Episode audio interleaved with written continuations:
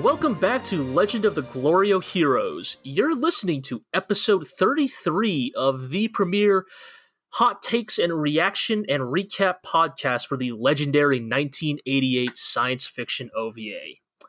Here at Legend of the Glorio Heroes, we're all friends. Mhm. The best of friends. Best friend. You know, n- nothing will ever become they, between all, us. you know, they call us the twin stars of the Glorio blog. Yes, yes. Uh, you are listening to the dulcet tones of uh, of the twin stars of the Glorio blog. I am. It's God.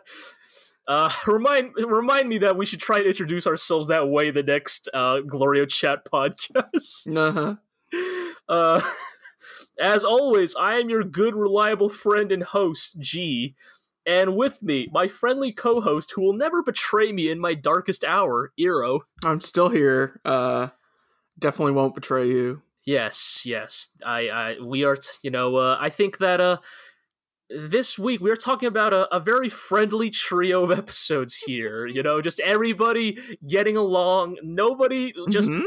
nobody is popping off for the pettiest of reasons. Nobody is being a big dumb fucking idiot getting mad at the way somebody phrased their text messages. uh,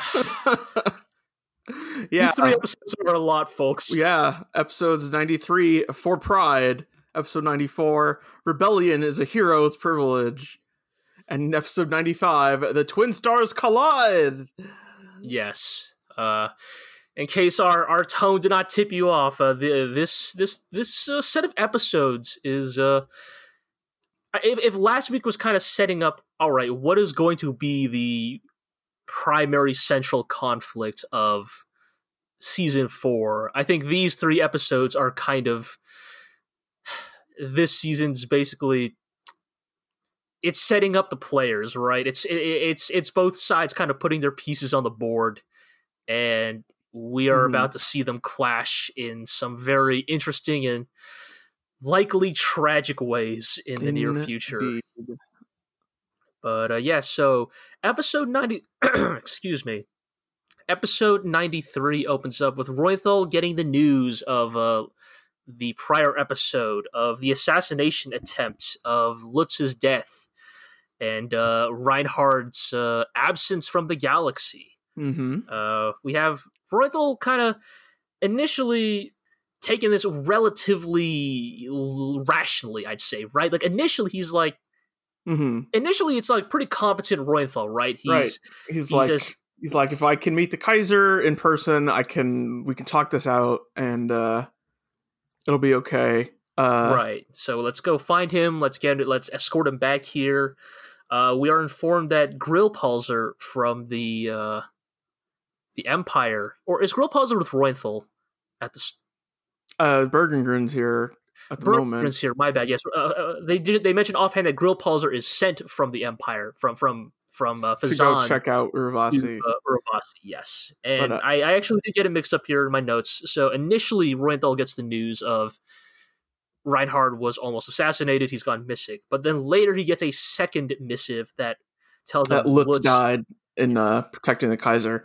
And now here is where Roythal starts Right. to pop And off. here's where he's like, "Oh, if Lutz died, that means the situation is a lot more intense than I thought, and I can no longer just apologize." Right. Roythal realizes that the situation has already taken a like a dramatic turn for the worse because knowing the kind of guy Reinhard is, he- Sean Royenthal's turf. Oh yes, yes, it happens on Roythal in Roythal's territory. The thing I was going to say is the thing Roythal realizes that like because of the kind of man Reinhard is, Reinhard almost gets assassinated, but overall nobody gets hurt other than a couple dozen like you know soldiers.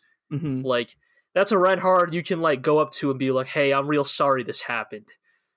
A Reinhard who loses one of his best admirals is a Reinhard that's a lot more difficult to apologize to. Yes. And Reuenthal realizes that if he wanted to make up with Reinhard, he'd have to bow and scrape a lot closer to the floor to be Mhm. forgiven. And Reuenthal's kind of done with this shit. like- Like Reutel basically goes on a rant about how he shouldn't have to be the one who has to apologize. Like he should not have to be the one who has to d- debase his own honor and pride to to to earn R- Reinhard's mercy. That he hasn't done anything wrong. Mm. And to be fair to Roythal, uh, by bare technicality, he Uh-huh. hasn't done anything wrong yet.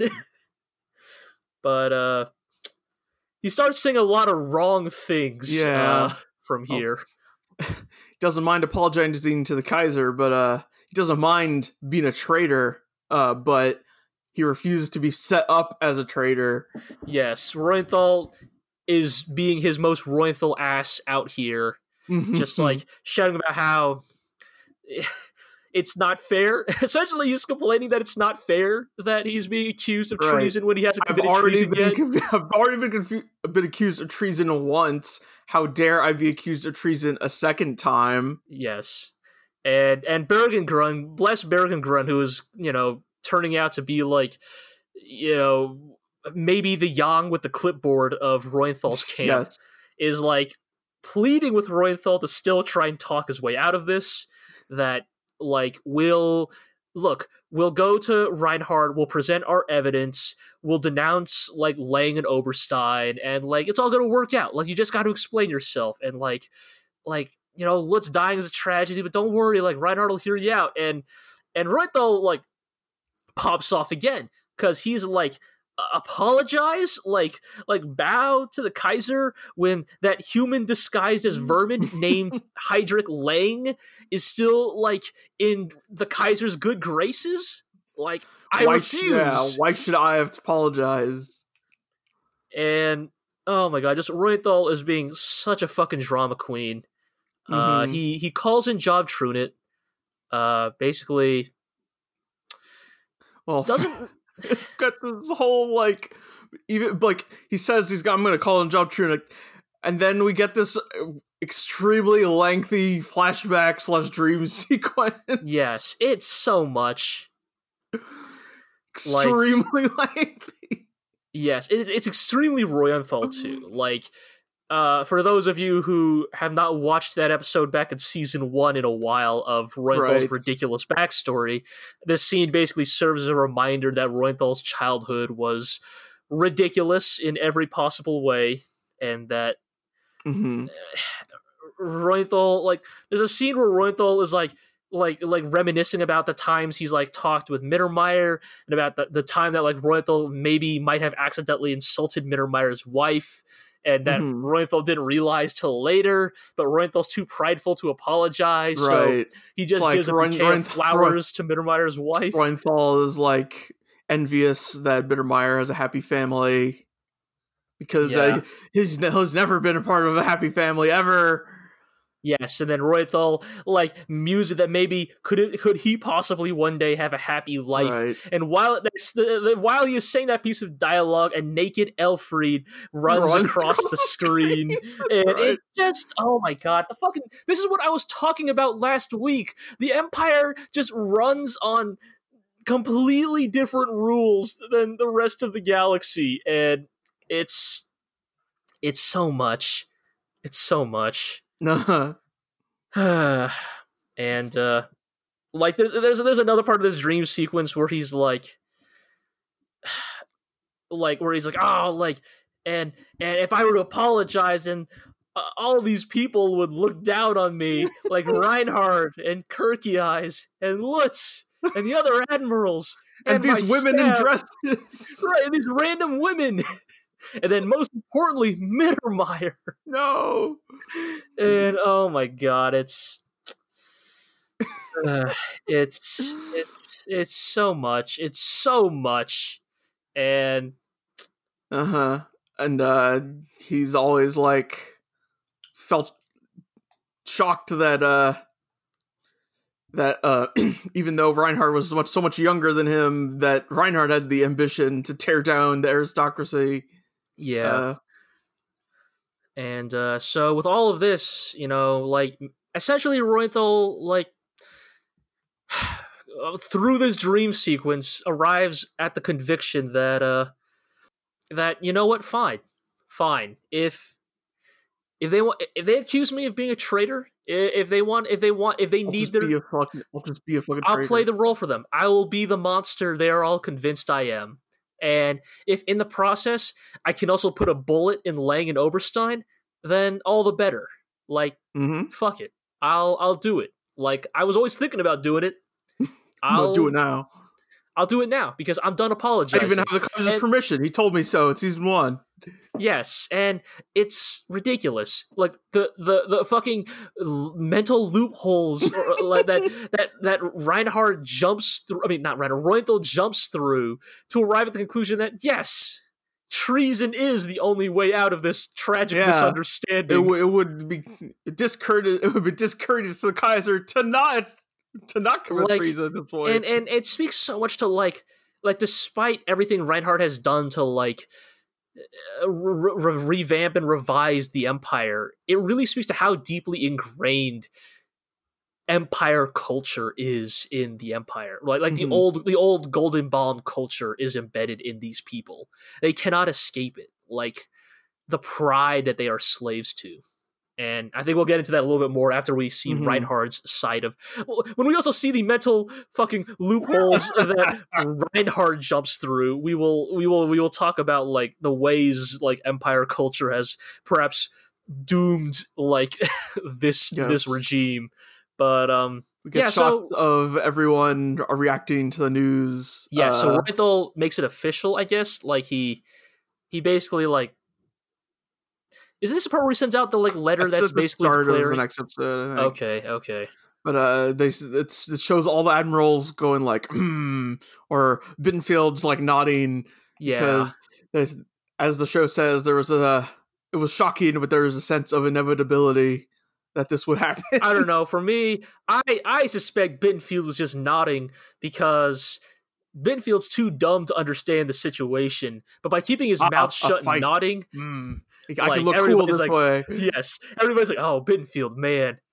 Even Bittenfeld is, is stoic in a situation get, like this. we get a shot of Lang looking at his reflection and licking his lips, going like, yes, as if you needed more confirmation that Lang is a fucking monster in human shape. Yes, just licking his lips like a fucking cartoon villain. Um, Mittermeier's and not happy though. yes, Mittermeier, however, is fucking pissed about this news. Indeed. uh, Um, just like kind of to a little bit taking it out on his staff, you know, like yeah. As he did, like you know, just like he did last time, Roythal was accused of treason.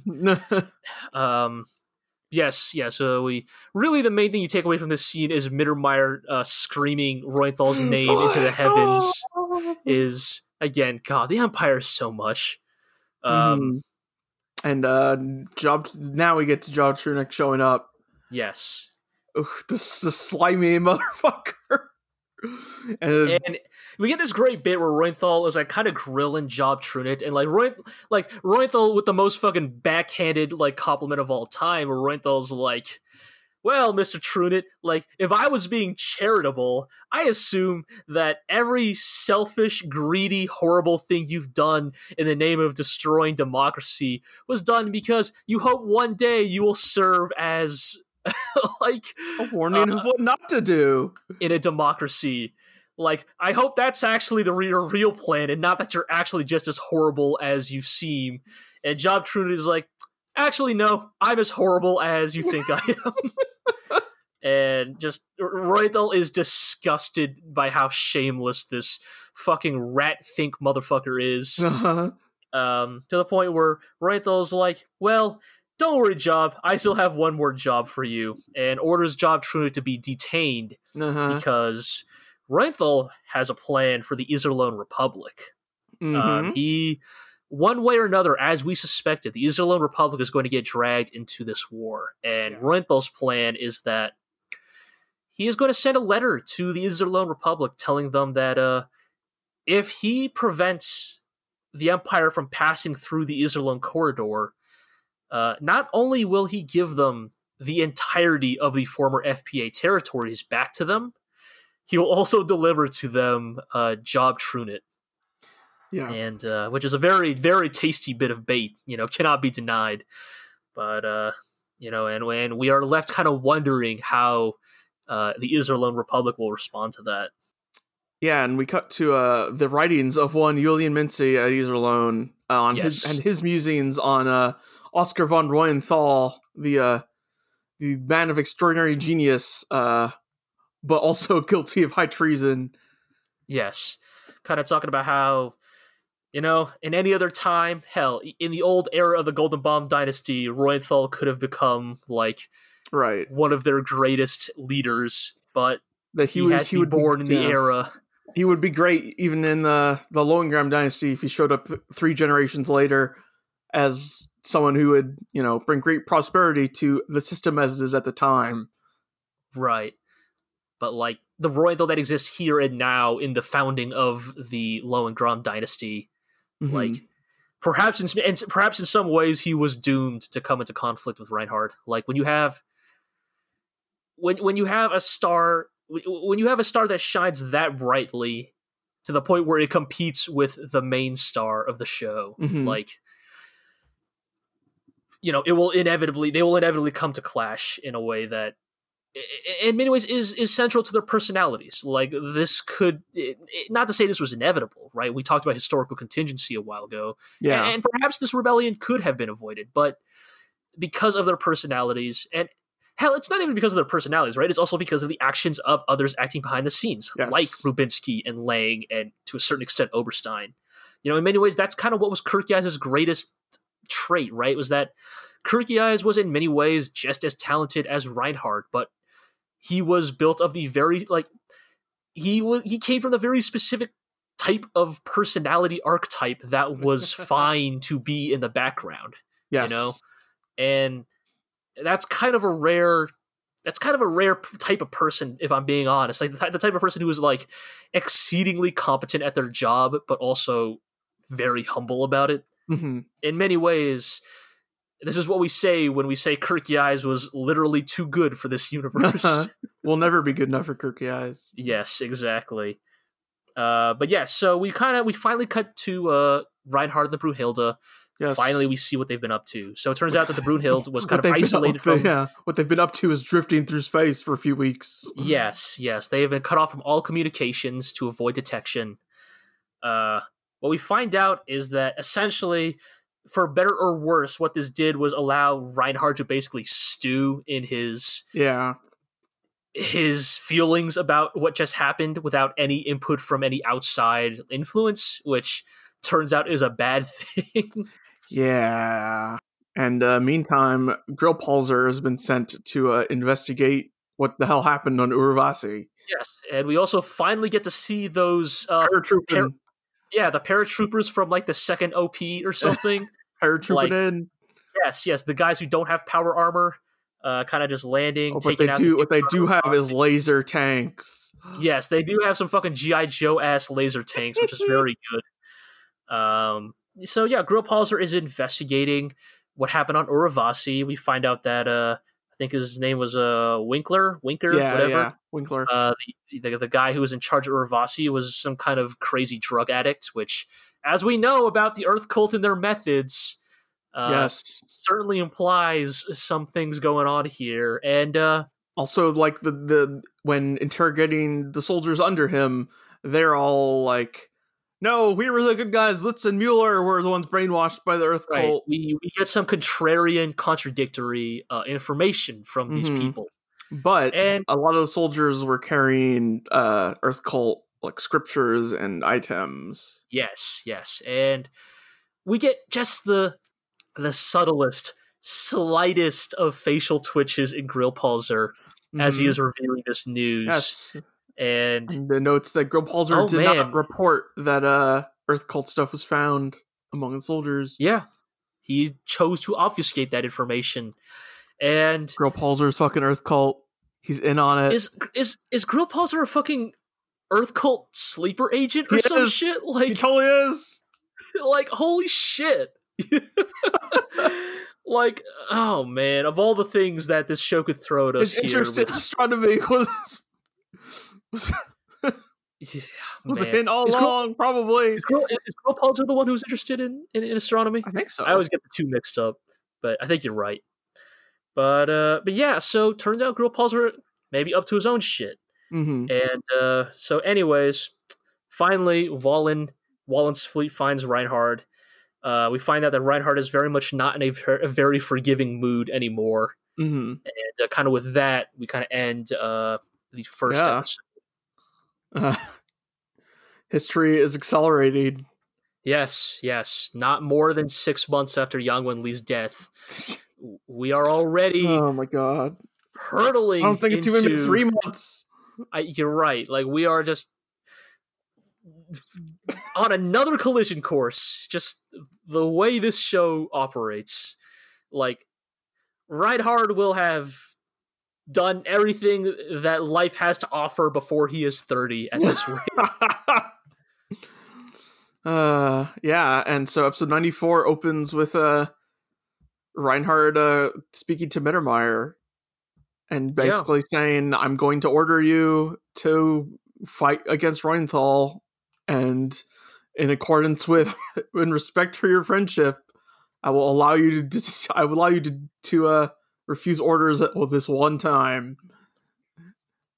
yeah, kind of a initially it's interesting because initially Right. I looked at this Initially, and I was like, "Oh, Reinhard is Reinhard's actually pr- pr- be, being pretty magnanimous here. Like he understands that like there's a deeply personal stake here in this conflict, and that despite the fact that Mittermeier is one of his best admirals, it's there's no point in sending a good admiral into the fight if he is not willing to put his whole heart into it. I Right. like, All right, Reinhard being pretty like aware of the situation here, but. The way Reinhard reacts to what Mittermeier says next, I think, actually reveals Reinhard's true colors in this uh, in this conversation. yeah, Mittermeier just like, can we not fight Reuenthal? Yes. I'll give you back every like I'll I will resign. I will do anything. Right. Mittermeier says he will basically do anything to to convince Reinhard to not and that's he's not even saying convince Reinhard to not fight this war, just to talk to Reuenthal. Like Mhm. like Mittermeier begs him. He says he will do anything. Like he will he will resign. He will give up like he will dedicate every victory to Reinhard for the rest of his life. He will serve him loyally until death. If just this one time he will listen to him. And Reinhard mm-hmm. is angry hearing how this. dare you ask me to change my mind? Right. He is indignant. Like he he he yeah, like you said, Iro, he is he's basically he's basically like, How dare you? How dare you ask me to do this? And It's realize fault, that- not my fault. right, Reinhard also says, Why should I, the Kaiser who has done I, the Kaiser who was almost assassinated, I was almost shot, I lost one of my best admirals. Why should I have to be the one who goes groveling to his subordinate? And this is and when you contrast this with the with last week's uh, Uh-huh. internal like monologue with Roythal, you realize, oh, the real reason why this conflict is inevitable isn't just because of the machinations of Lang and Rubinsky. It's also because Reinhard and Roythal, on a personal level, are too damn prideful to step back. Mm-hmm. Like they the the cloth that those two are cut from prevents them from seeing the more peaceful, rational way out of this. Like despite the fact that both men are unbelievably talented and competent and good at their jobs, there are things about the way they are built as people that they cannot escape from. Yeah. and uh, even though Mittermeier brings up how last time Reuenthal was accused of treason, it was a plot, and that you trust you trusted him then, like why not now? It's basically because like Lutz died, basically. Yeah, yeah, it's because now Reinhard has an emotional stake in it. Like, Mhm. and the thing is that we know, we the viewers know that Reinhard von Lohengramm, the Golden Emperor, the founder of the Golden Age of of the Empire, blah blah blah. He is not nearly as perfect and splendorous as he seems. Right? He is petulant. He is bratty, and he is most importantly like emotional, impetuous, like fiery, and we see that here, where like we see that here in the contrast between when Reinhard opens this conversation, right, with oh Reinhard, uh, Mittermeier, my most trusted general, admiral, like I will give you this one chance to refuse my orders, right? That is Golden Emperor Reinhard von Lohengramm. Right. Reinhard here ranting about how like it's not fair that he should have to be the one, he should have to be the better man, he should have to be the bigger man.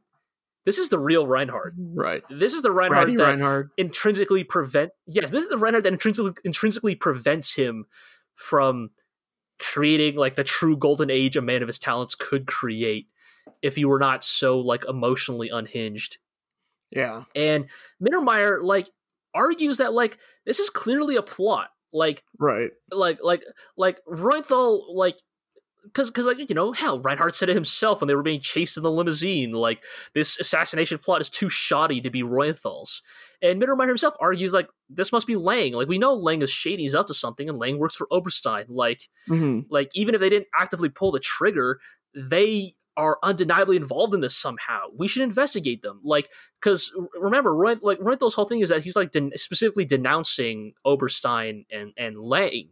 And that like think about it, like that's where all of his rage like Right. Reuenthal's rage isn't even directed at Reinhard. It is directed at the people that serve him and and Mittermeier's like please just like you don't even need to kill them just demote them if you demote Like Oberstein take away their Lang power to influence this meeting, basically. like if you do that, that will satisfy Reuenthal enough to at least be convinced come to the table. Yeah. to come to the table. And and here's where we here's where like I, don't like Reinhard's I- I- straight up like fucking. How dare you claim they have more influence than I do? right. Like he claims that, but because of that pride, he ends up defending Oberstein and Lang. Like Reinhard literally goes to bat for Heydrich Lang in this I mean, conversation. I think it's less going back to bat for them and more saying, "How dare you like say that my appointments have any more influence than I do?" right, but like that's the thing. Is like that's the thing. Reinhard is too prideful to admit they have mm. influenced his rule. Right. Like remember, why Reinhard should, did why not should I demote two? Why should I demote two high-ranking guys to bring back one who is who's Right. rebelling? Right, like Reinhard's pride refuses, like, uh, uh, prevents him from seeing that, like, like that Oberstein and Lang's appointment have influenced his empire. I mean, hell, Reinhard didn't even hire Lang. Remember, Oberstein hired Lang. Like, Oberstein hired Lang kind of in secret, and then That's right. somehow. Somehow Lang started walking around in public, and Reinhard was like, "Well, that was Oberstein's." Right. Well, I mean, like- Oberstein is remember over like we th- all we keep thinking of Oberstein as the, like that fucking snake Oberstein, but he's on the same rank as Reuenthal Mittermeier. Yes, yes, and like we we- see time and time again that Reinhard is not ignorant of Oberstein's reputation amongst his other admirals, Mhm. but like also Oberstein has never done anything publicly that could like like Oberstein's done a very good job these last four seasons of like staying out of the spotlight and letting other people take the hit. But um I feel like this line here where uh, Mittermeier, you know, Mittermeier's saying he'll he'll resign alongside Oberstein Lang to a you know as a recompense, basically. And yeah, like he is basically like Mittermeier is saying he will give everything he has that he ha- that he owns to Reinhard and to Rein- convince him. And Reinhard's like, "Oh, you're saying you're going to retire in your 30s? I never thought one of our finest admirals would take the path of Yang Wen Li." And it's like it- it just Reinhard's getting really like petulant here. Like he's just getting so like petty and shitty in this conversation and it reminds you that like oh right, like this is like this is the real Reinhard. Not that like Reinhard isn't capable of compassion and empathy and like rational thinking, but like when it really gets down to it, this is the part of Reinhard that takes over when he is pushed into a corner. Yeah, And the conversation kind of just ends inconclusively. Like I mean, Mittermeier realizes he Mittermeier's- cannot yeah. convince. well, I mean, I mean, yes. So I mean, yes. What I mean is that like Mittermeier bends the knee. He says that yes. even if he cannot convince Reinhard, he will still serve him. And you can tell this really hurts Mittermeier. Mhm. But like, we also know that this is the choice Mittermeier always would have made. Like he is, he is an empire. He, he he is a he is a he is a Reinhard man through and through, and he will serve regardless. And Yep. And uh This is when Reuenthal's uh, like an official declaration goes out, uh, sent to the imperial government, not Right, not not, to the to Kaiser. Reinhard, Yes. uh, saying that taking advantage of uh, Reinhard, that Oberstein and Lang are you know exerting too much influence over the government, purging Yes. purging though people unnecessarily, and that uh if necessary, Reuenthal will put forth whatever means to uh to remove them. Yes. So again, Reuenthal continues to like. This is interesting. This this is an interesting thing thing because there are a lot of various factors come into play. Yes. So I guess the first thing we'll say is that Reinhard. This makes this letter makes Reinhard even more mad right. because it's not even the contents of the letter that he hates, but it is the way they are phrased and presented. Right? Right. Like this goes all the way back. This goes all the way back. Like if we want to talk about the power of phrasing, this goes all the way back to season one, where the Emp- the Empire calls the FPA the rebels. Right. Right. Yeah. Like the power of language, the power of phrasing to influence how a culture perceives like a concept. Reuenthal is not doing this accidentally. He is addressing the imperial government and not Reinhard because he's trying to make a statement here. And also, he focuses the majority of his ire in this written letter to Oberstein and Lang because he knows that if he were to accuse Reinhard of anything, that would garner him no sympathy, right? Largely, Yeah. people are loyal to Reinhard. But a lot of people really fucking hate Oberstein and Lang. And so Mhm. if he directs his like letter towards like the wrong like the the the the the, misdeeds of those two, that earns him more sympathy from the rest of the empire because look, Reinhard's a great guy, but everybody knows Oberstein and Lang are up to some fucking shady shit. Yep. But uh also but also this the way this is phrased like it pisses Reinhard off because to Reinhard this is an insult to his authority. Yes. Right? The way Reuenthal phrases Like, this letter wh- When did I let Oberstein and Lang influence my decisions? Like, if I if I've listened to them, then I wouldn't have appointed Reuenthal as governor of Neuland. Right. Like he is furious because the implications of the letter imply, oh, in some way Oberstein and Lang are influencing me above their station. And if there's anything Reinhard hates, it's having his authority questioned, Mhm. which, you know, like some might say is uh number one on the list of like you know like red Uh. lights like red like like like like red lights for uh for for For an traits autocratic of, ruler. yes of a despot of a tyrant is uh getting indignant and defensive of having their authority questioned this is all like when this this is all happening and in the meantime mittermeier is kind of also kind of coming to his own conclusions about what he has to do and i kind of get in some interesting things about culture that i think we in the 21st century maybe get a little confused by but i think that the more you think about it i think the more it like really speaks to like how like this is what good fiction does Mhm. is make you realize like what can be interesting about examining other other cultures is that Mittermeier Right. arrives at the conclusion that he the reason why he decided to bend the knee to to Reinhard and agree to fight Reuenthal is because he believes that he has to be the one who fights Reuenthal because if he doesn't Reinhard will be disgraced and in relationship the Lohengramm dynasty could be disgraced by this precedent. right. If like the great perfect Kaiser uh you know, Reinhard von Lohengramm has to dirty his own hands to deal with a supposed traitor. Like it doesn't it doesn't look good. Right. It doesn't reflect well on his authority because the thing is, like, as much as we all love, you know, look, we all love an anime when the final boss dude is like, all right, I guess I'll have to deal with you myself, you know, takes off the gloves, Uh-huh. unbuttons their shirt, goes Whip- for, whips goes, it off.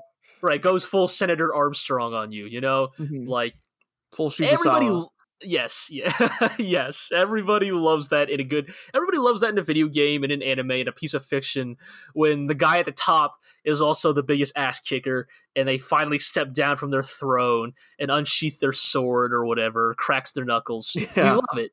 But that in in in in in, a society in So it's in, only, in, in a that's only government okay because you've already wiped out all of their forces. right right like the idea is like in an actual functioning government it's a very bad look if the ruler of a nation has to fight because that implies a not only a sense of desperation but also a sense of uh, of necessity for the survival of the nation like time and time again in history we actually see that like rebellions are usually put down by generals not emperors. And the reason for this is because it's not just a practicality thing because you know you in the old days it'd be a real bad idea to have the emperor on the front front lines but also the idea is that like it is important for a ruler to portray rebellions as petty as insignificant as tiny. So reinhard who sees Reuenthal rebelling waves his hand daintily and Mittermeier puts down the rebellion. Pulls an that implies yeah or pulls an eisenach yes that implies that implies in the cultural in, in, the cultural like percept, perception of the event that oh Reuenthal's rebellion was so tiny, so weak, so insignificant. Reinhard barely paid any attention to it. He put it down like it was nothing. But a Reinhard who has to actually take to the field and put down Reuenthal, that implies wait, does that mean Reuenthal was actually almost equal to you? Like, was Reuenthal such a threat that you actually had to fight him like face to face on equal terms? right. Because then, what does that say about you as a ruler if you are pushed to that degree? right. so- they say it's like they specifically note that's different from going against Yang Wen Li, who is you know like the leader of a foreign foreign body. Right. And, and like yes, and that's the thing. Like against a foreign body, you actually maybe want the ruler to be there because that's more glory for him, right? Mhm. If Reinhard is personally there and personally defeats Yang Wen Li, that's an accolade in the history book that belongs to him.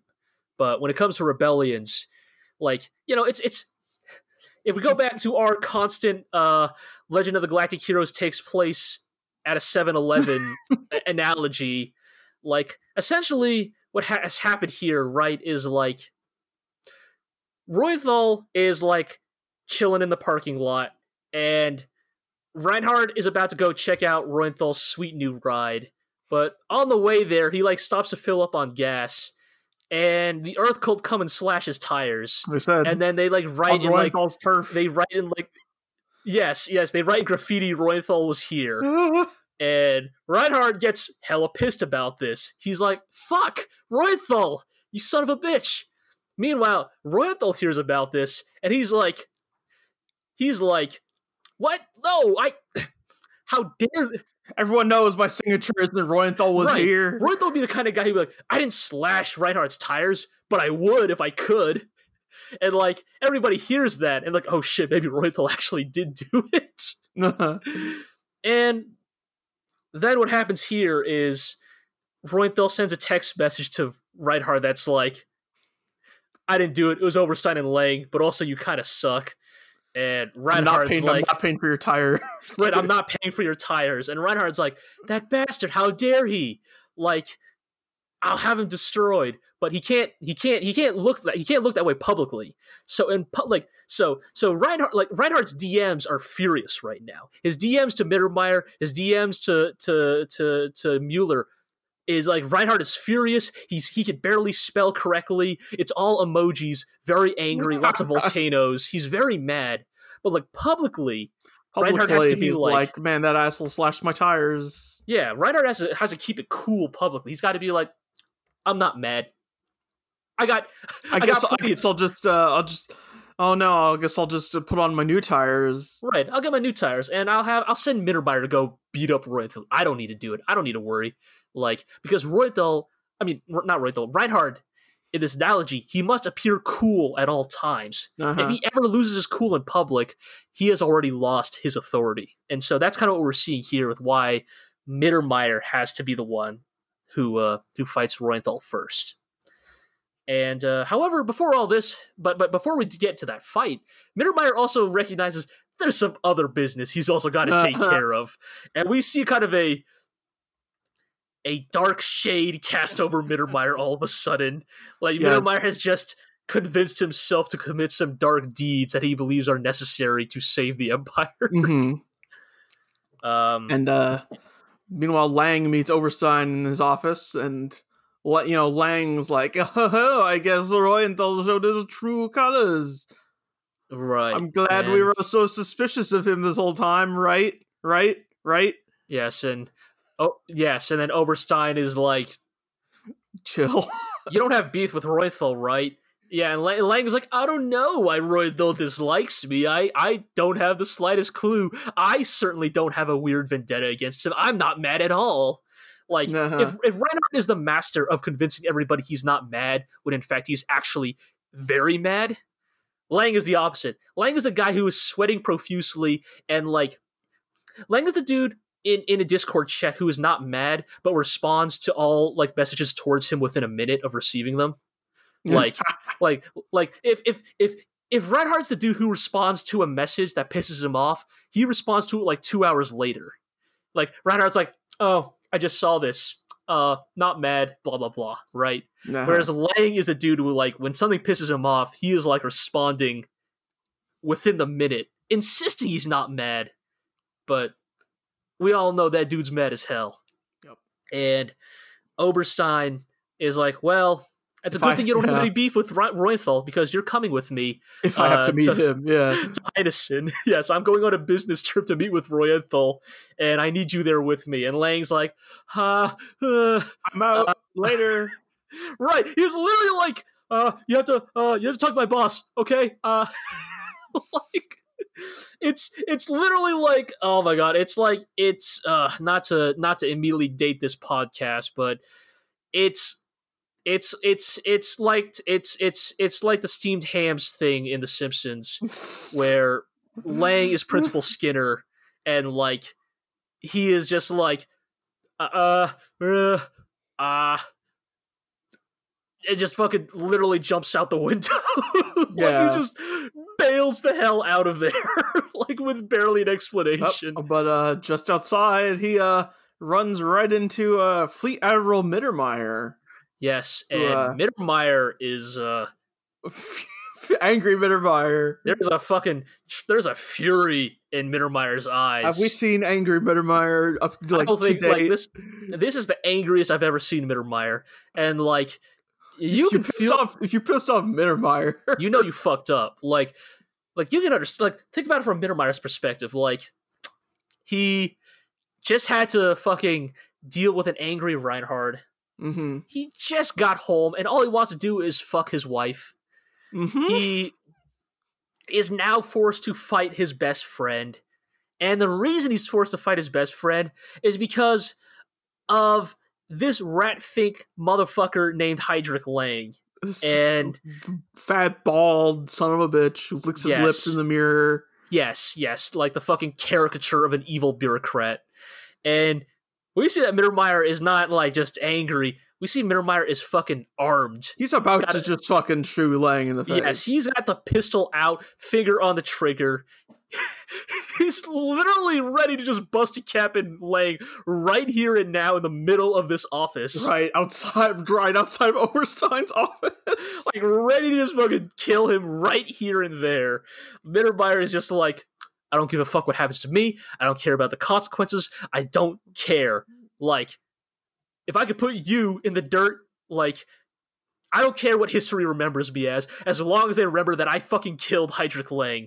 And as much as we were all rooting for for this to happen, uh-huh. um, Kessler, Kessler, Kessler, steps you in. know, yeah, steps in. Old Kessler, who hasn't had a speaking role in this show in like uh-huh. long time. I don't know, like ten episodes, shows up and he uh puts a stop to this. He it's his job to, to to put a stop to this kind of thing. yes, also because I think Kessler is by bare technicality Lang's uh, direct superior. Yeah. I think, yeah, internal affairs, and Kessler is like, you know, I mean, look, we've all watched a, we've all watched a police procedural Mhm. where the hotshot by the books. right angry for revenge is about to kill the kill the suspect but without him being arrested and kessler here is, is here to be the good cop who's like nah like we can't do that like what kind of precedent would it set if admirals could just start murdering bureaucrats in cold blood like Uh-huh. like we got to do this by the books we we'll arrest him the right way like we'll find some dirt on him a guy like lang can't hide everything Yeah. just and like he's saying that like, believe me, I'll do everything in my power to to deal with Lang. Just please don't just murder him here in public. I have a minor story to tell about this moment because Okay, way back, do. way way back when Kessler first appeared in like episode like 14, I was like thinking to myself, that dude's probably voiced like that dude's voice is familiar. So I was looking up his voice, and out of the corner of my eye, I saw a spoiler that said like, and then Lang, uh, then like Kessler stopped Mittermeier from killing, and I closed the tab, but I saw, but I thought it, but Lang and Yang are one letter off. Oh man! oh wow. For this entire show, I was waiting for Mittermeier to have Yang Wenli at his mercy, and for some reason, Kessler would stop him. And I was like, oh and so wow! like 10 episodes ago, Yang Wenli dies. And I'm like, wait, right. But what about Kessler stopping Mittermeier? and it didn't, it didn't Oh, connect man. me at all until we were in the middle of watching this. Oh, and, and I finally like- realized what you like, what, Oh, it was Right. Lang. this is what you got spoiled on. That's a really interesting. What a, like what a weirdly random but interesting thing to get spoiled on for this show. But um, that's fascinating. Like I, we don't need to get get into it here. Like on things we may have been accidentally spoiled by, you know. But uh, we did have a that's- hundred comments telling us to, oh man, you have to, you you gotta make sure you watch episode eight too. Be careful. It's like, all right, guys. Oh, did they really name drop episode eighty two specifically? Uh, Okay, some people I- did. All right. I mean, I think by the time we got to episode 80 or so, yes, we knew the we writing knew, was on the wall. So, but, Fair. uh, but yeah, I mean, but yeah, that's that. That is interesting though. Like that's that's really funny. Just, I want to imagine the alternate fucking universe where Legend of Galactic Heroes does play out, with somehow Mittermeier has cornered Yang in like Right. a room. I assumed it because I assumed it would be like after Reinhard won and like Yang Wenli's been detained, right? Oh, and just something drives Mittermeier to want to murder Yang Yeah. Wenli in cold blood. Guess I don't Uh, know. And somehow Kessler would play the pivotal role in saving Yang's life. yeah. Well, That's you got some of the details right there. Yeah. Yeah. So right. yes, Kessler convinces uh, Mittermeier not to do it. not to, not to kill know, this uh, termite who's wearing the mask of a human being. yes, uh, uh, Lang's starting to accumulate as many appellations as Yang Wen Li. Uh, just some very good ones here, but uh, yeah, Mittermeier backs off, and uh, and Lang is like fucking like like like like you know getting on his knees and like like oh thank you Kessler you're such a great boss. Kessler takes Just- one look at him, Yes. doesn't say a word, and just walks away. it's very good. Uh, yep. And uh, Hilda goes to meet with Reinhard Yes. and uh, talk about the current situation. Yes, Basically, even, yes, even even Hilda is like, I mean, not that even Hilda. Of course, Hilda is like, by the way, sure? And Lang are. yeah. Ugh.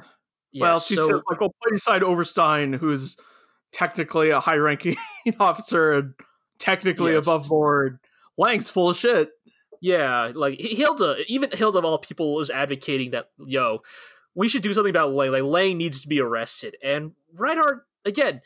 You say he's not defending Lang. I, maybe he's not defending Lang, but Reinhard is jumping through some weird mental uh, hoops. Reinhard is like seems to be fully convinced that Lang is not a threat whatsoever. Right. Like Reinhard says that, oh, I don't need to worry about Lang because even if he's done some shady shit, Lang Well, Lang doesn't even matter enough to do dangerous things, so there's no need to deal with him. And it's not until Hilda finally shoves a piece of paper in his face right. that's like, just read the fucking report, okay? Like Lutz's report on how Lang orchestrated the bombing where Silverberg died, and that uh, Right. well, can, rather not that he set up the bomb, but he that orchestrated the bombing, but he he he trumped up the false charges against Boltec. yes, and then had him assassinated while imprisoned. hmm Yeah, and Reinhard's like, ah, I was, I can't believe I was protecting the rights of the small time crook, and causing frustration Right. for my vassals. But oh well, it's too late for Reuenthal. I'm still gonna fuck him up. That's the problem with this entire conversation, this entire scene, is Reinhard finally realizes how much of a ride he's been taken for by Lang. Like, Reinhard's pride refused to allow him to believe that someone as insignificant as Lang could influence the way he carries out his leadership. But and he now, did. yeah, and then he's And- straight up like, "Well, it's too late for Reuenthal. Like, I Yeah. now have to do it on Lutz's honor." Right. It's like think about like how like what kind of absurd brand of pride like uh, that you have to be operating on where that is the conclusion you arrive at. Is not oh man, Lang pulled the wool over my eyes. Me, Reinhard. Maybe I should think about the people I hire, and maybe I should not underestimate the influence they hold on me. No, instead I'm just going to commit to the exact plan that they hatched for me Like, Uh-huh. despite the fact that I now know what their plan is, I'm still gonna go along with it anyways. Like, what are you doing, Reinhard? yeah, and uh we also find out that uh Hilda might be pregnant. because of course the, the Empire, the Galactic Empire rules of narrative convenience mean that after having sex once, Hilda is pregnant and yes. has morning sickness. Yes, and she decides she's not going to tell Reinhard about this, which, oh god, mm. you look. I don't. I, I'm not a big watcher of like soap operas and stuff, but I know enough about like fiction to know that like a woman hiding her pregnancy never ends well. It never ends well in fiction. So, Yeah. oh Hilda, I wish you were just a little bit more genre savvy here. But she decides to not say anything. I guess I don't know what to not distract Reinhard while he goes to lead his next war. But yeah. I don't know, man. If I were Hilda and like telling Reinhard that I'm pregnant could like maybe get him to fucking step off even just a little from this war, like that's a dirty trick to play, but I'd at least consider it. but uh yeah, And, speaking uh, of people, you know, oh, trying to get pregnant, I guess. Uh Uh, Mittermeier, or maybe not Mittermeier. We're talking about Mittermeier's wife, but Mittermeier, my Mitter, Mittermeier's not trying to get pregnant. He's trying to get somebody else pregnant. he uh, visits his wife and yes, says goodbye because he's off to another war. uh, and they hug and kiss and oh, I'm sure it'll be fine. I'm sure Reuenthal will come to his senses and don't worry, I'll be fine. It's a very, it's a very sweet scene. If if in many ways, if for example, if Caselnes and his wife are the most enjoyable couple to watch in this show because of their very good verbal jabbing at each other, then Mittermeier and Eveline are probably the sweetest couple in this show. Just because, like, on one hand, it's a little it's a little much how much of a perfect couple they are, but on the on the other hand, it's fucking Mittermeier we're talking about. Like, Right. of course he would be the textbook perfect husband in every way. The uh, the old images from that gacha from that gacha that no longer exists. Yes. The like, Christmas Mittermeier who has Yes. all the presents and, and a cake, yes. and a yeah. yes, that is that that is Mittermeier in a nutshell. And uh, but Mittermeier's like, ah, don't worry. I'm sure. Yeah, like I'm sure it'll be fine. Mittermeier just Uh-huh. literally like this scene is essentially Mittermeier taking all the plot armor that he may have accrued over this entire show's run and just tossing it out the window. Like plot armor, what's that? I don't need it. And uh like it's like it's like Mittermeier did not learn a single goddamn thing from Kempf, like all Right. those episodes ago. At like least eventually can't swear a blood oath against Yang Wen Li. Yeah, no more. the saddest thing, the most fucked up thing about this war is that there will be nobody to swear blood oaths again against because, in all likelihood, they will all be dead by the end of the season. but uh, yeah, so we find out that once again, uh, forty thousand ships and five million men are being mobilized to Yep. to fight this war. Uh-huh. And, and yeah, once again, you realize, oh, good. I wonder how many of these men will make it back at the end of this Oh. war, and at, at another war, at the end of. Know, Let me we remind send you- five million people to their potential deaths on Lutz's Yes. honor. On his honor? On once again a war Reinhard could have prevented, that he cannot and will not because he is too ridiculous of a human being. Like, I kind of want to get into it here right now because now we've seen both Reinhard and Reuenthal's Yeah. side of the th- story. I feel like if last week, so I'll admit, if last week was me complaining a bit about like the type of cosmic causality that the Empire operates on that lets them get away with the most ridiculous bullshit, then I will admit this is a conflict that feels like it could truly only ever happen in the Empire with people who were born in the Empire. Yeah. And what I mean by that is that the type of personalities that are at play here, the type of like the type of like rational quote unquote rational conclusions that these individuals come to could only ever happen in the empire. And this time it's to their detriment. I Mhm. this is not to say that the FPA has not fought civil wars, right? Yang has literally fought what sounds like multiple civil wars in his own goddamn lifetime. So obviously the FPA is not like immune to to to, to mutiny and and and disunity, but a conflict like this would never happen in the FPA because of the types of personalities that exist in the FPA. When Yang was accused of not even treason, when Yang was just accused of essentially the FPA leadership saying they didn't like the tone of his voice, what did Yang do? He didn't like throw a tantrum. He didn't get indignant. Yang ruefully sighed, took a swig of whiskey, and got on that shuttle and went back to Heinesen for questioning. Because that's what a democracy job, does. That's what that's what people who believe in a democracy do it's a matter of accountability. like yes and there Yang explained himself and of course this is not to imply that the FPA is in any ways a fair in its current form anyways or at the time was a fair or just system. Of course if they really wanted to imprison a- a- and, you know Yang Wenli they could have.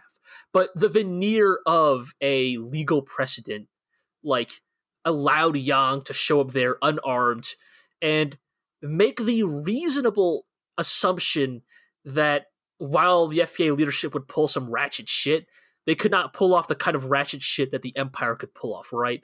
Like they could not just at that point in the FPA's lifetime, they could not just like shoot him in a windowless room and toss his corpse into a ditch. Because that's ostensibly not what democracies do. Now, of course, by the time that Lennenkamp is in power and the FPA has, you know, Lebello is in charge, of course, then we see the FPA in a much more desperate situation. But at, ti- at least during the period of the initial inquiry into Yang Wen Li, before the FPA's like dissolution, we see that like okay, in a democracy, when a military leader is questioned, what a military what a good military leader does is show up for the hearing, right? Like he does not start a coup. He does not he does not take up arms because he did not like the tone of his leaders, right? But in the empire where like despite how much they say they are like you know, they are um they're like revising the way things are done and they're turning into a more progressive uh empire. It's still an autocracy. And as a result, it is still extremely personality driven. And yeah. that means that like fuck legal le- that means like to the empire forget about legal precedent what really matters here is personal pride and the problem is that Reuenthal and Reinhard both have unbelievable amounts of personal pride Yes. And the military power to like try to enforce that pride.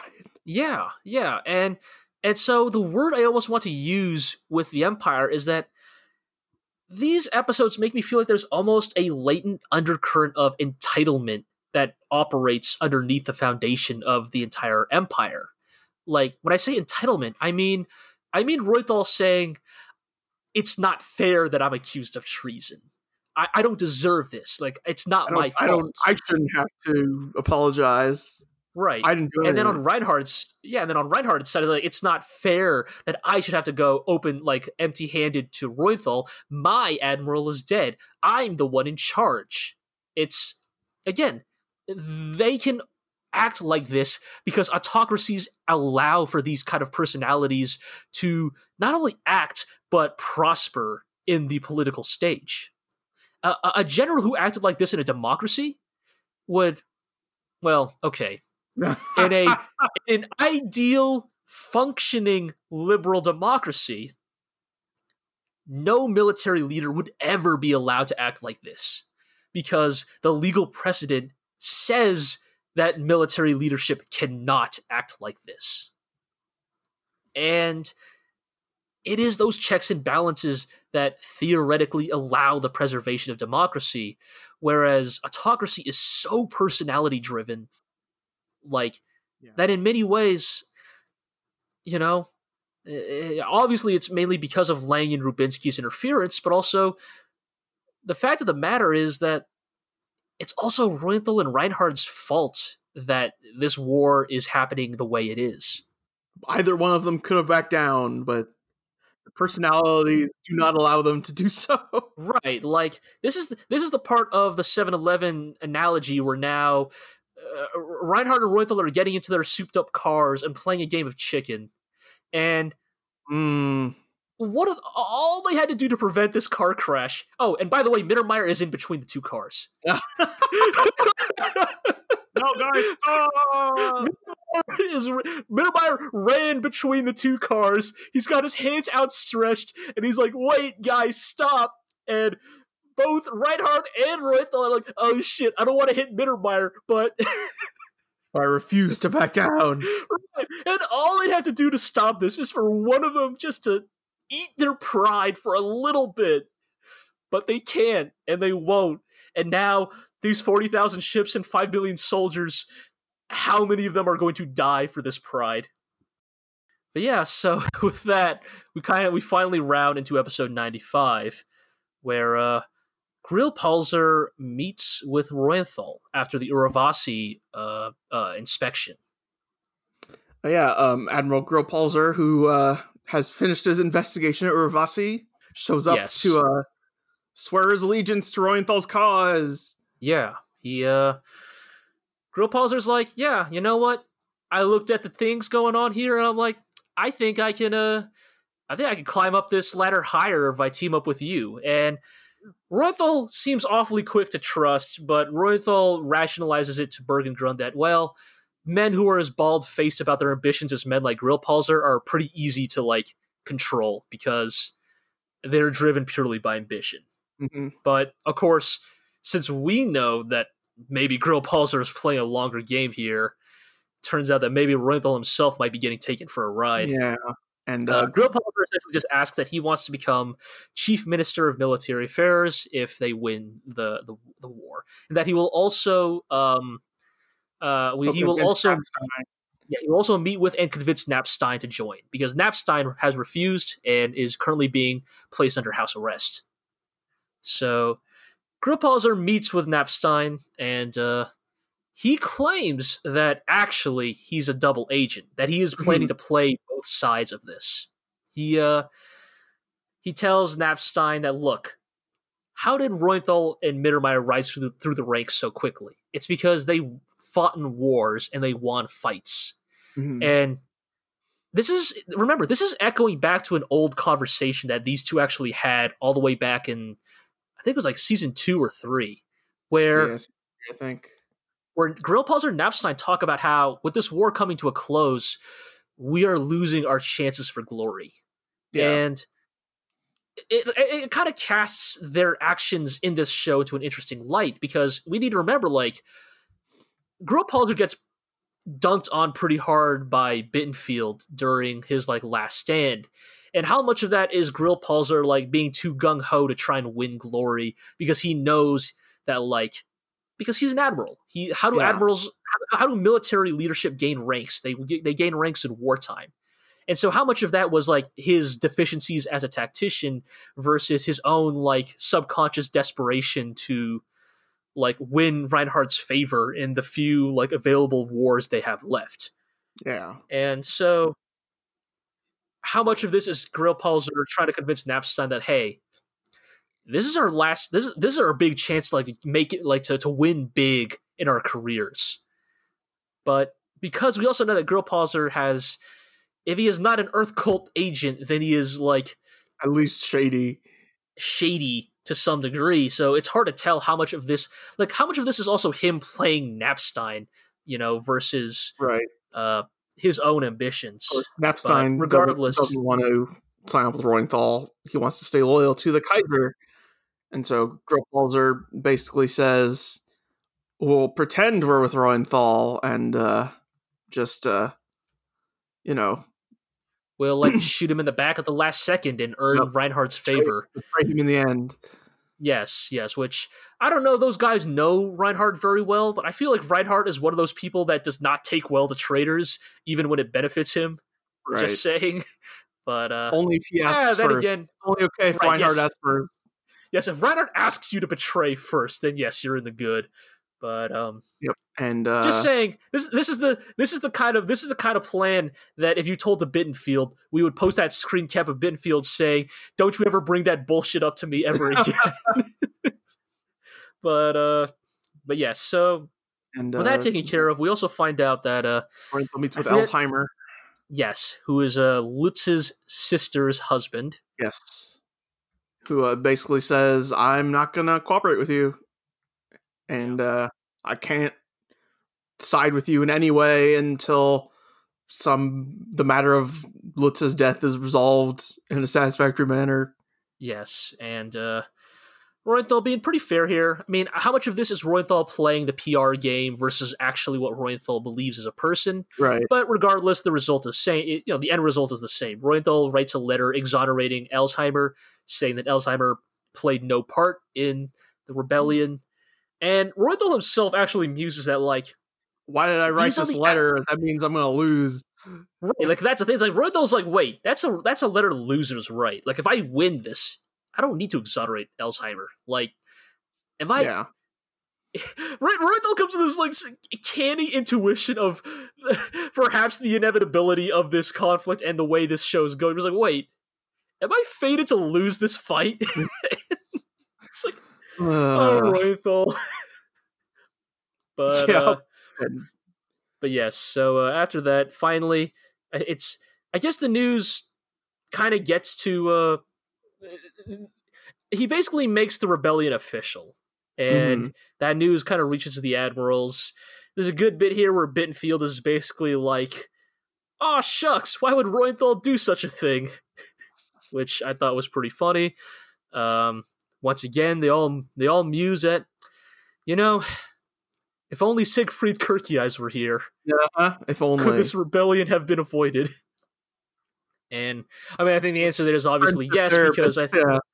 but you know and uh speaking of siegfried kircheis we see that mueller is being awarded the like siegfried kircheis Guy Medal of Honor or whatever. yes like medal of valor or something to mueller for his uh, actions in saving reinhard's life um mueller responds with those mueller ass statement in the world where he refuses or he accepts the medal but he refuses the promotion right. because Because he believes Lutz that is the one Lutz- truly deserves the promotion. Yes, yes. Instead, Mueller does a, pulls a Mittermeier and instead begs for something else. And what he asks for is uh, for Reinhard to spare Reuenthal. And Reinhard, She's not, Reinhard she's not having it.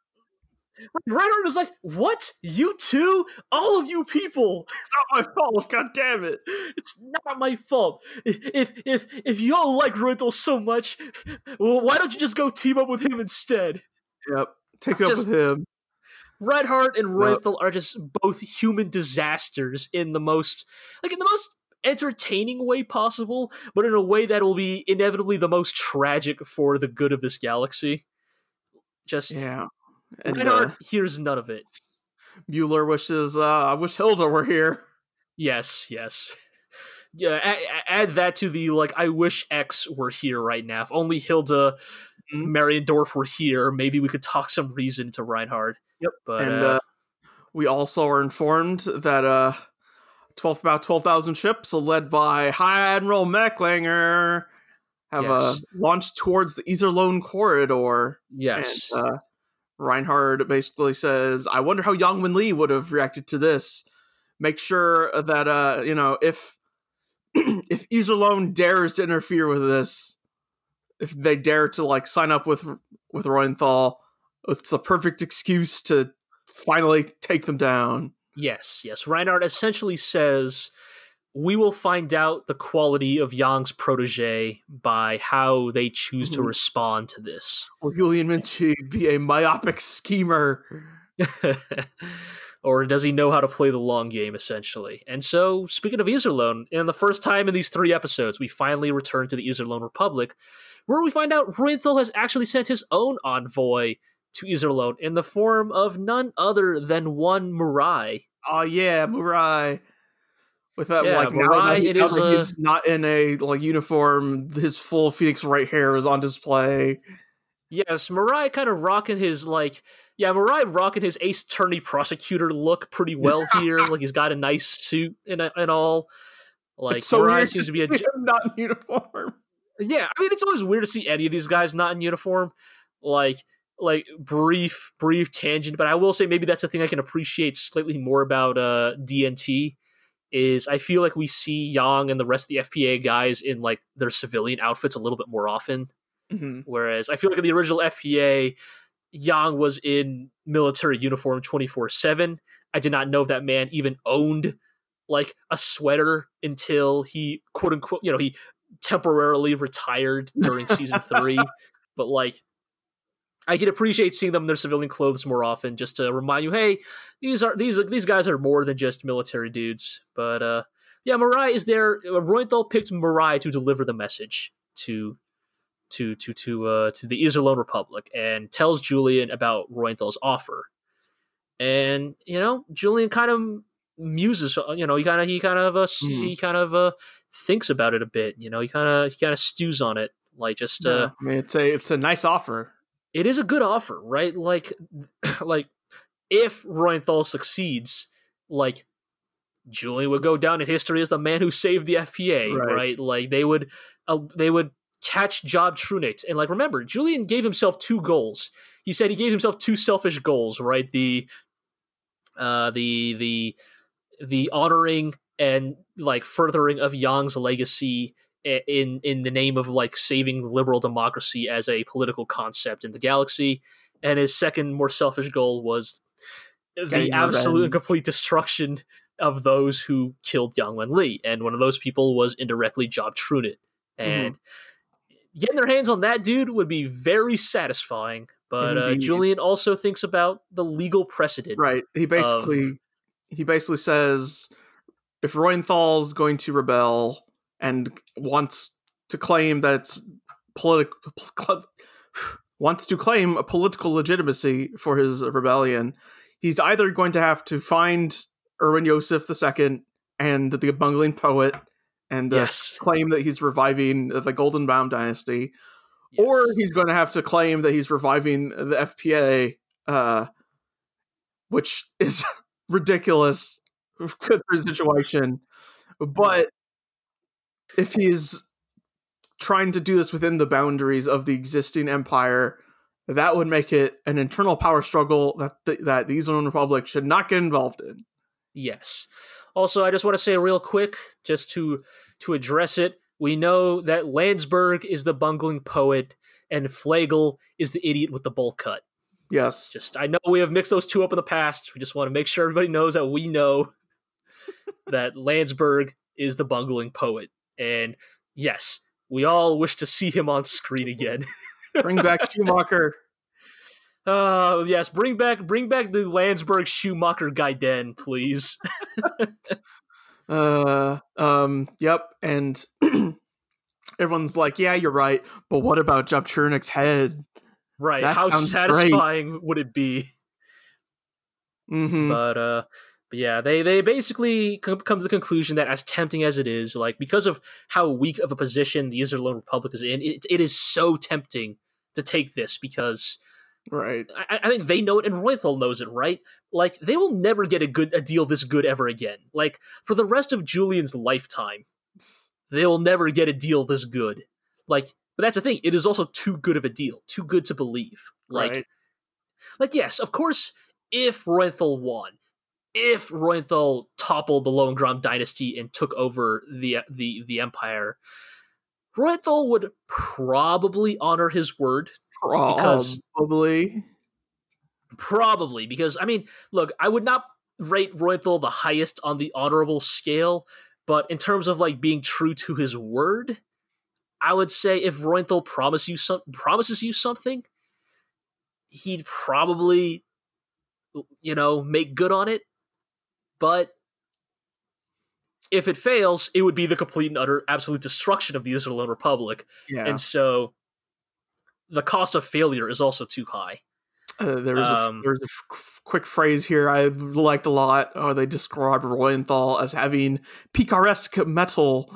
Yes, which is man, I don't know if I've ever seen that word show up in a pu- in in an anime. but uh hell, I feel like I only learned about that word like 6 months ago. So Like when like Persona Five came out. yes, yes, essentially. uh but um also, also, one quick thing I want to point out because it's very funny and it doesn't matter that much. But uh, when Mirai shows up initially at, the, at Iserlo, That's uh, right. Poplin immediately ducks out. oh no, I can't deal with this square. yeah, like this. Poplin just immediately bails. Like he doesn't. He's like, uh, I don't want to get chewed out by Mirai. So just ah, Poplin, you Uh. fucking sack of shit. Yep. Uh, And, but speaking of Poplin being very good, um, Shenkop shows up, uh, kind of kind of stops Julian in the hallway, and Julian's like, "What do you want, Shenkop?" And Shenkop's like, "Okay, Picture now, this. hear me out." Like it's it, it's ridiculous that Shenkop even suggests this, but Yes. just right, like it. Like, yes, yes, Shenkop is like, "All right, hear me out.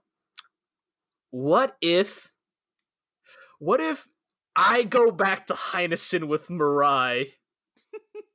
and I kidnap Roenthal and assassinate Job Trunit. Just what if? And, And- also, I'm holding an axe. It'll be really cool. Yes, yes. like, and Julian like basically has the same reaction that we do of like, what are you? Are you even Uh. real right now? like, Right. but also there's a part of you that's like, you doing? I want in on this. I want in on this too. and Poplin jumps in and is like, hell yeah, that sounds more fun than what we're currently doing at Iserlohn. and I'm just like, there's a Guys, part of please. yes, like there's a part of you that's like exasperated, but there's also a part of you that's like, I mean, if anyone could pull it off, yeah. would it be would it be Walter Shenkop and Olivier Poplin? I mean, Uh, I, I don't know. Throw throw Louis Mashengo in there. oh, hell yeah. I think the three of them could pull it off. we could think- probably.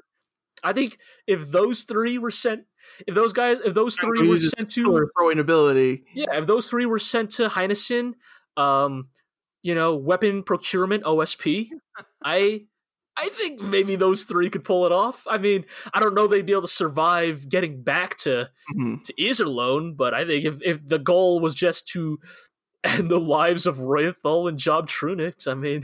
Yeah. I mean, Reuenthal's a pretty damn good fighter. We know this, but he was only going 1v1 against Shenkop, and Shenkop had a time constraint. But against, uh, you know, against Walter Shenkop, you know, leader of the Rosen Ritter, um, Louis Mashengo, the strength of 10 men, and his pillar throwing, Uh-huh. and Olivier Poplin, uh, modern. Renaissance man. yes. Modern Renaissance man to rival the rival that of of Admiral Mecklinger. Yes, yes. I, I'm just saying maybe. But yeah, speaking of Mecklinger, then we find out that uh, Right. Well, Julian puts his foot down, by the way, and Yes. does not Oh, allow yes. Poplin to go on this yes, yes, Julian traipse. Yes. And uh, is then informed that, oh, uh, by the way, uh, Mecklinger is on the phone. And in the greatest blue balling I know, right? this show ever committed, it teases us with Mecklinger and then Mecklinger, pulls. Mecklinger and Julian in the same room. I'm so excited. Oh wait, We are, we are told that in Legend of the Galactic Heroes, the universe, Mecklinger and Julian met in the same room and had a conversation with each other. And we don't get to see it! There's a slight chance we'll see it next episode. I'm not counting on it, but I, am not. I'm not counting. I'm not counting it out yet. But the show continues to deny us. what if our- what if we just want Mecklinger here? We just want Mecklinger back on screen. I don't. Why I don't understand. Mecklinger? I don't understand why this show keeps denying us our rightful Mecklinger screen time. But they do. We return Uh-huh. back to Mittermeier, where um, we are, or not to Mittermeier. We return to Reuenthal, where Reuenthal is, is informed that Mittermeier is on the phone Yep. and wants to speak to Reuenthal directly. Mm-hmm. And uh, Reuenthal takes it in his office, and you know, Mittermeier is basically like, Do I we mean- yes, same thing he said to Reinhard, like. work, man.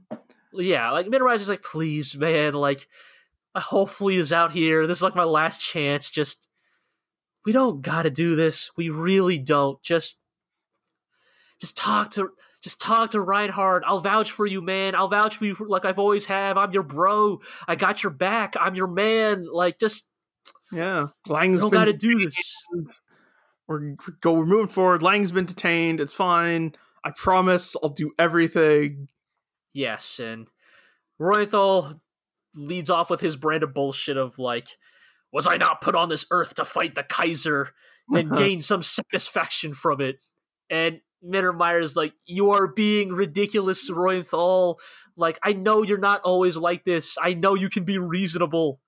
And you Uh, are you are drunk with blood blood colored dreams. Yep.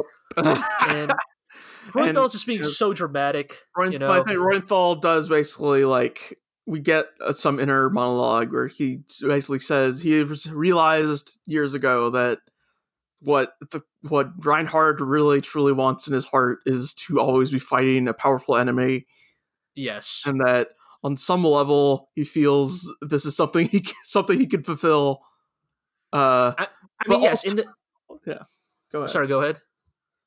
and that uh, he basically starts uh, instead of like telling this to Mittermeier, which could potentially help defuse the situation. He like knows exactly what to say to kind of push Mittermeier into the corner of having to fight Reuenthal. Yes, he basically goads Mittermeier. Like in many ways, this speaks to like Reuenthal.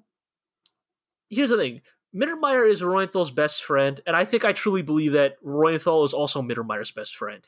Like they truly care for each other, and, and in many ways, this is Reuenthal doing the classic like anime JRPG thing of like I never cared about you. Right, right. Like he's like trying to like he's trying to push Mittermeier away, like emotion. He's he, he's essentially trying to give Mittermeier the emotional conviction he needs to fight Reuenthal like fairly one v one. You know, Mhm. with all of his conviction, and he does this by saying by saying, you know, Mittermeier, you could join with me. We could like rule the empire as co-emperors. Think about it, man. It'd be great.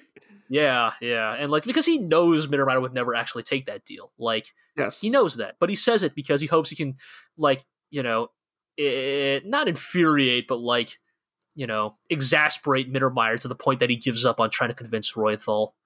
Yeah. And uh, you know, it's It it's just it works, and it's it's sad. Like, it's really sad that like this is kind of the last heart to heart these two will probably ever have in this show. You know, I mean, yeah. we all remember when the narrator so ominously concluded, like. Last time season, drink like, yes and you know it's it's it's Reuenthal has never been a good person but Mhm.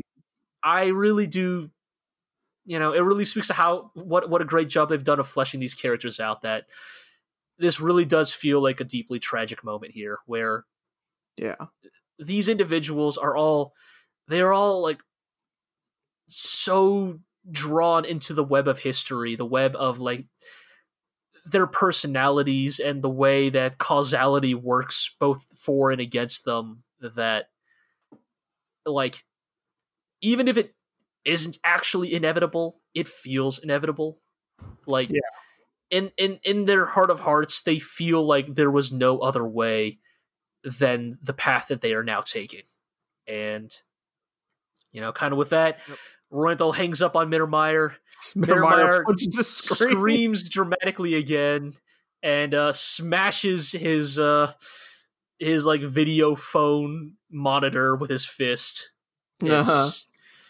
Mittermeier also getting lots of ridiculous, overly dramatic moments in these Yes. three episodes. Eh, he's earned them. He has, and uh, yeah, Like the narrator notes uh, that even in against Mittermeier's like wishes, like he feels guilty that uh the tactician side of him is calmly dis- discerning Reuenthal's weaknesses as a commander and how to exploit them. yes, and uh, that the uh, the fight has been set up. Yeah. Mittermeier versus Reuenthal, a fight that you know I don't think we would have suspected was inevitable, say back in season one, but I think on some like instinctual level, perhaps like a part of all our brains recognize that this was a fight that my this one, show. like you know, they set up Reuenthal as a potential like match for Reinhard uh, yes, early on. I think But once, I- I- that was set up, we knew. Yeah, I, I I, I, meant specifically like Mittermeier versus Reuenthal. Yeah. is a fight that like like in many ways it's Like, like I mean, like setting that Yeah. up. You know, like if we, I think we knew at that point if Reuenthal ever came into conflict with Reinhard, he would also end up coming into conflict with Mittermeier. Is yes, what I was saying. yes, yeah. I mean, in, in many ways, it feels like you know, in a good anime, when they introduce two characters who are good at fighting, and even if they're on the same side, you know, someday they will fight each other. Like they they have to because that's that's how this shit works. Like the audience needs to see that fight. It's and it's interesting because I think in many ways, like I think it, it kind of reminds me, like you know, I, I, th- I feel like we don't watch Legend of the Galactic Heroes just for the fights. I think we all love the fights, but they're not, you know, what what bring us here. But I think there'll always be like a tone of disappointment with Yang Wen Li that we never got to see him 1v1 against like the really special people in the Empire, right? Like he dunks on Wahlen, he dunks on Lutz, he dunks on Kempf, but we never got to see him go 1v1 uh, like purely 1v1 no like no outside forces against Mittermeier or Reuenthal, right? Like well, every time he- tried to get Easel on that one time. Yes, and you know, fucking Yang let him have it. Like, I, I, the idea is that like we never got to see like we never got to see Yang beat Reinhard's best, other than Reinhard himself, right? Like Yang never fights Kircheis. He never fights you know the Twin Stars. Like eh, because every time Yang fights the Empire at their best, he's fighting against Reinhard, and as a result, and Royal kind of get sidelined during those fights. Like they're still contributing, obviously, but like it's clearly meant to be framed as Yang versus Reinhard. But there's a part of us I think that will always dream and wonder, like, you know, how how would a fight go between like hmm Yang and and Reuenthal, right? Like, what are the things that they would pl- like it, without any outside interference? Like, how would they play against each other? Like, what are the things? Because we know how Yang dunks on a guy like Bittenfeld, but you know, how does Yang dunk on somebody who is closer to his like tactical equal? You know, Yeah. And so I think in many ways, like as tragic as I think this these coming episodes are about to be, I suspect that also this is a little bit of Legend of the Galactic Heroes indulging us in our, you know, in everybody's kind of personal subconscious warmonger who's like, you kind of want to see Mittermeier Reuenthal fight because you're generally curious, like, how does it go, right? Yeah. Like, I think like uh, who wins? yeah. We're getting into speculation of the next few episodes territory at this point, but uh, yes, yes. I mean, I was doing that on purpose because Yeah. you know I I, I did want to get to it a little bit. I you know, basically- but figure if Rein- okay, the rules of like a narrative say Reuenthal was gonna have to defeat Mittermeier so he can actually battle Reinhard. Um, yes, I don't think Reuenthal will like deal a killing blow to Mittermeier. Uh, I think I mean because of the scene with Mittermeier and his wife, I think Mittermeier is hella dead. But I don't think Reuenthal will pull the final trigger. I think it's I would agree with that. I think it's fairly likely that say Reuenthal will have Mittermeier his mercy and decline to finish him off, which would leave an opening for for someone like say Grillparzer to do it. Yes, yes. Somebody who's like like Grillparzer, who is either an Earth cult, Earth cult's agent, is trying to sow chaos, or is trying to like win personal glory or for uh, himself. if Grillparzer is going to be real smart, he'll uh, if okay, if Grillparzer is yeah, if Grillparzer's probably like really smart, he'll get Knapstein to do it. Oh yeah, take the heat. Neither Reuenthal nor Reinhard really want to see Mittermeier die. Uh, So, Yes. So like, yes, let somebody goading Knapstein to doing that would be Yes. uh, yes have a fall guy do it. Yes. Yeah. I mean, I think that's the thing, right? Is yeah, as you said, Iro, the the, the, the rules of narrative demand that you know in the in the same way that like in a good shonen you know that oh this character has to lose the fight because the fight we really want to see is you know these two fighting and so as a result this guy in the middle who we all like has to lose but so I think I do agree like I think Reuenthal will probably beat beat Mittermeier because they need to fight because Reinhard and Reuenthal need to face off against each other but yeah, I- guess that's the thing. Is like I think I think I honestly, I think that your your your theory kind of holds a lot of weight. I, I would like I'm trying to think like what else might happen instead of that, and I think that your theory is very likely because if you think about like what Legend of the Galactic Heroes has done in the past in terms of storytelling, mhm. it would be very fitting if Reuenthal beats Mittermeier, lets Mittermeier retreat. Uh, Grillparzer, Knapstein, or some other like overeager like junior officer jumps the gun, pulls the trigger, kills Mittermeier. Right yeah, then, as we've seen before with Legend of the Galactic Heroes, often the decisions that people make or the choices people make are not are not are, are not decided just by their own personal feelings on the matter, but also by the politics that surround them. So imagine, yeah, Grillparzer, like you're right, maybe he'll go to somebody else, but for now we'll just say use this example. Grillparzer kills uh, uh, uh Mittermeier, right? hmm because of the way Legend of Galactic Heroes has done its storytelling in the past, you could see a situation where then, to add to the tragedy, Reuenthal has to take credit for it Oh, because Oh, yeah, yeah, yeah. because think about it Yeah. if if a subordinate acts out against Reuenthal's orders, that actually reflects poorly on his leadership It does, yeah.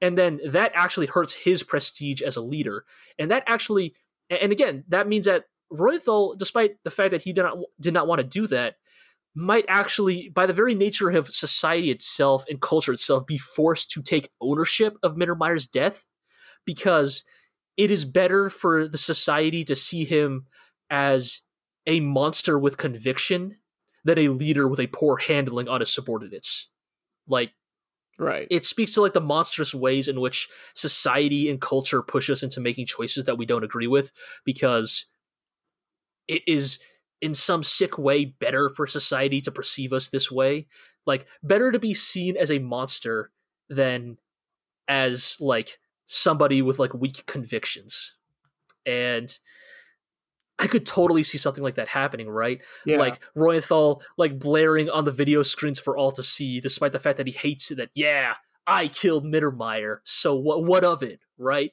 Because the real story of oh, he couldn't even keep a lid on his own subordinates would actually make him seem even weaker by comparison. And yeah. I think I think that I think this could happen. Like the more we say it out loud, the more I'm convinced that this might actually be how it plays out. But the thing I love about Legend of Galactic Heroes is, you know what? They could play it totally different, right? Like maybe maybe Reuenthal actually does kill Mittermeier. Maybe maybe Mittermeier wins somehow, but who could say, right? Like this show has always Mhm. done a good job of keeping us on our toes.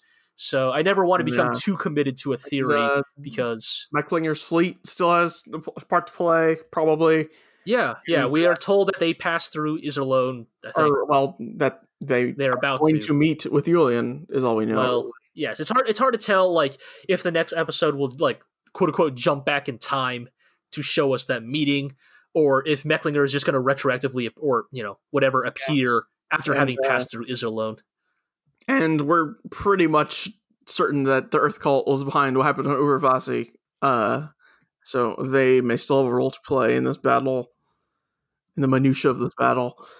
Yeah, uh, I mean, as always, even even when the number of players seems to be decreasing as the seasons go on, There were You so many I- players in the first place. that- that there are still interesting angles to be played here, right? Like. yeah, like you know somehow the show even found a way for the fpa to ma- or not the fpa the Iserlohn republic to play a part i think that it, it speaks to a really good understanding of of history on mm-hmm. on on the show's part that like even insignificant powers always have an influence yeah. on events. Yes, you know, in the same way that in the grand scheme of things of World War II, countries like Poland and Finland and Switzerland might have seemed insignificant in the greater schemes of World War II, but if you like look at like the individual events that conspire in those countries, the choices that are made by their leaders and the you know and happen on the soil of those countries, like